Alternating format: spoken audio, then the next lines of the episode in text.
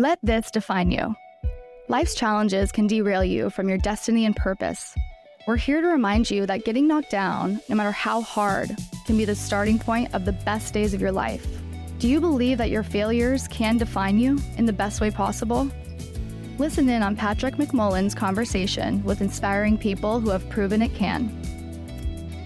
On this week's episode, we have the pleasure of talking to David Nour, CEO of the Nour Group. Nour Group empowers global P&L leaders to become aware of and leverage their most valuable assets, their portfolio of strategic relationships. They work with leaders and teams who are competent, capable, and have constructive intentions. Listeners will greatly benefit from David's independent, agenda free voice that brings prudent candor to unique challenges and opportunities. Enjoy.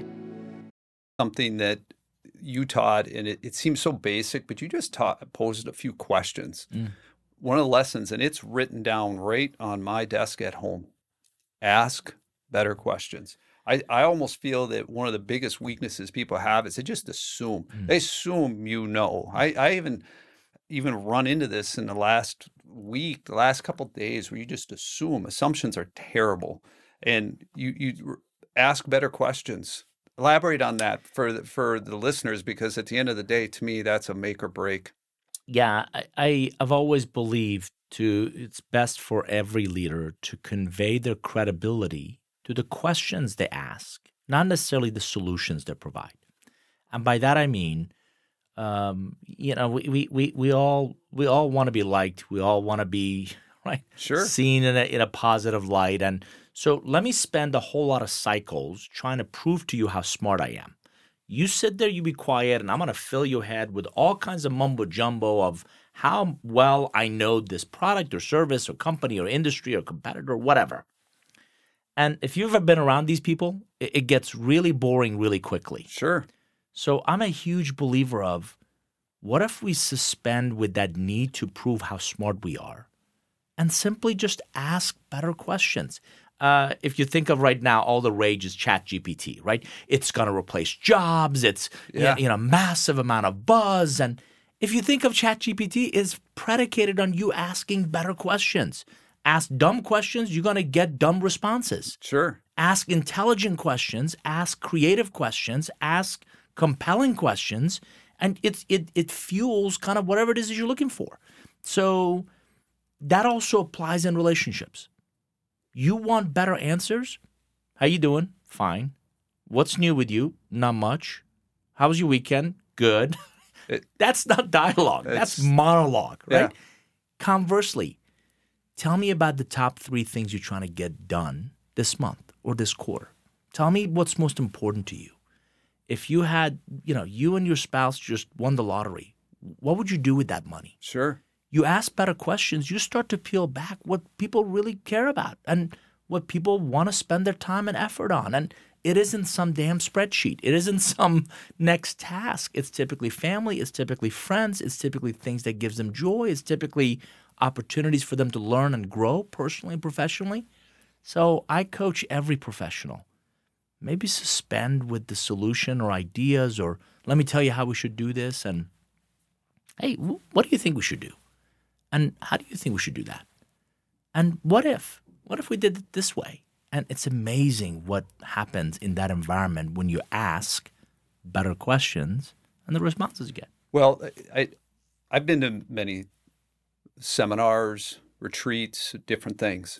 And I, I remember actually back my prior life, prior, prior life is the, I remember was sitting there in this meeting and they asked me to speak and i said i'm going to go last as long as i get to go last i'll talk as well because we were crushing everybody in in our business and i i said here's the challenge with most of you the difference between your operation and mine and why we're successful and you're trying to catch us is because the reality is i'm going to take what i learned here and mm. go apply it mm. in the last week since I was there, yeah. I do find myself. So, all of you listening, challenge yourself. Don't just say, well, that's not me. Mm. Take every lesson that you learn. And I, I love to take notes. It's how I look at everything. Reread them, challenge yourself. How do you get better? And looking at all the different pieces, that's to me what is the difference. And I, I looked at what you taught me, and it's been an eye opener in, in, challenging that. Do you see that? Is is just people you coach every Mm-hmm. day and people you're working with, uh, successes, failures? Why? Sure. So uh, I think it came, as I said earlier, we're all products of the advice we take. An old professor drove into me to be a proactive reader, not a passive one. And at first, full disclosure, I had no idea what he was talking about. Sure. And then he showed the class a, a book that he was reading, typically business books, not not novels or fiction, but business books.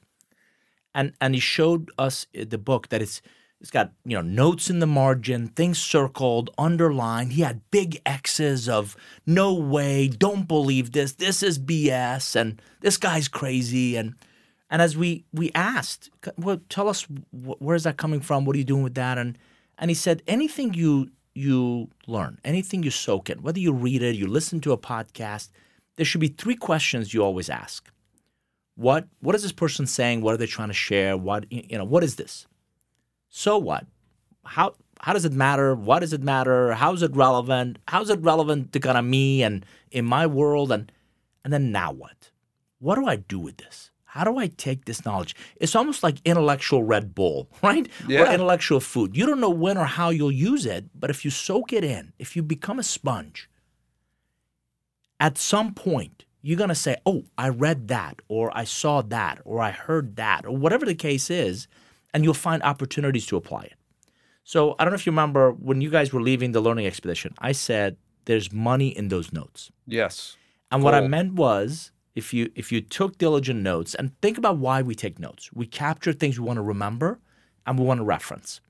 The challenge is we want to remember them, so we kind of capture them. Most people don't do that. Most people don't go back and reference the notes. It goes in a folder, it gets shoved in a file somewhere, and there lies the missed opportunity. Yeah. So between that professor and then, you know, I also in one of my jobs we went to a trade show and and I sat in a couple sessions and I heard other speakers and ooh, I took some great notes and that's how I remember things and Right. and this this this this executive, this leader told us not to schedule anything the morning after a trade show or conference when we come back.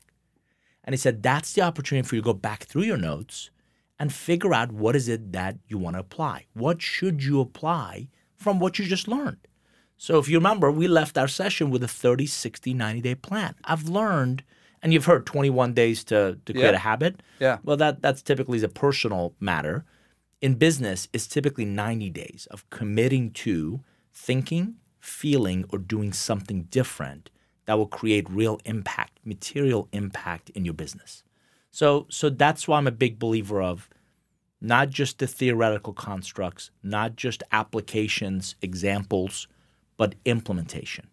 How do I go implement some of these ideas to improve my life, my work, my condition, and I materially feel better off because I attended that training program or I attended that conference?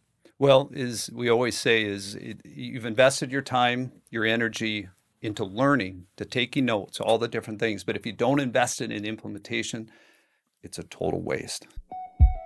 Did you enjoy this conversation? To hear more, subscribe to our channel and keep an eye out for the continuation of Patrick's chat with David Nour. Thank you for joining us, and remember, let this define you.